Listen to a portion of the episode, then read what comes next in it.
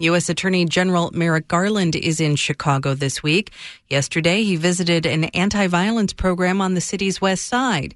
There, he met with some of the men closest to Chicago's gun violence in a church just steps away from a mass shooting that happened Wednesday night in the North Lawndale neighborhood. Eddie Bocanegra runs the anti violence program called READI Chicago. It gives jobs and therapy to the men close to the violence. WBEZ's Patrick Smith talked with him about Garland's visit last night. At READI, you work with the men who are most likely to shoot or be shot in Chicago. M- many of them have even been shot themselves before.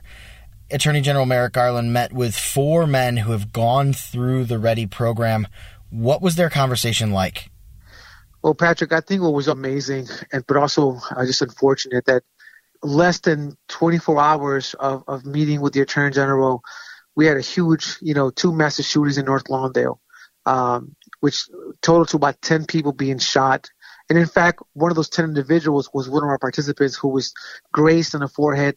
And so these issues are really close to home. And you know, initially we thought the attorney general might, might cancel on us uh, because of what was going on in our community. But on the contrary, he came in there very supportive uh, and really engaged in terms of wanting to better understand uh, the issues that many of our residents in our communities are grappling with. And what do you hope Attorney General Garland got out of meeting with, with these four men? Well, a couple of things, Patrick. Uh, the first and foremost, that there are other alternatives to policing. You know, READI Chicago is demonstrating positive results.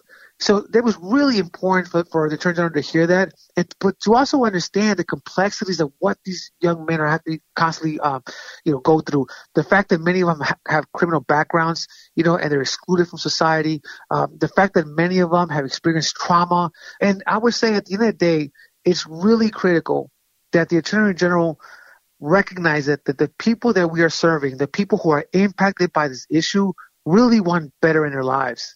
But they have few options to choose from, and sometimes those decisions they make are not always the best ones.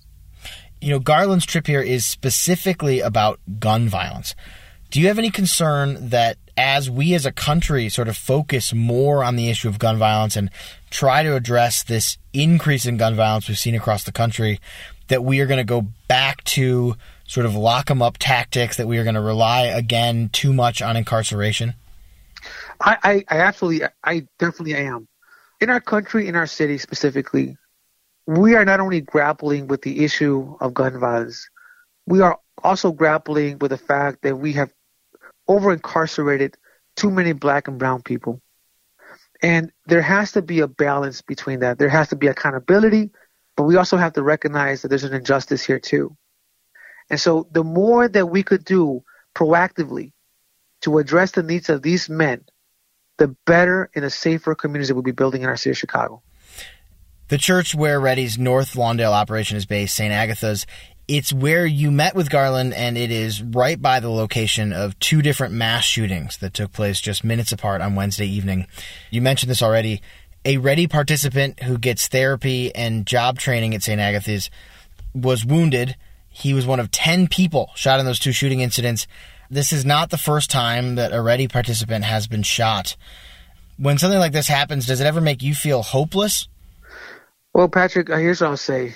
Uh, in order for me to do this work, there there has to be a sense of optimism and a sense of hope. You know, every single time that I see somebody coming out of prison and they're trying to do good, that is hope to see that transformation. But transformation takes time. You can't do that overnight. And that's the thing. This issue on gun violence, we're not going to solve that overnight. And we're not going to just be able to solve it just even with just one program like READI Chicago. It takes a village.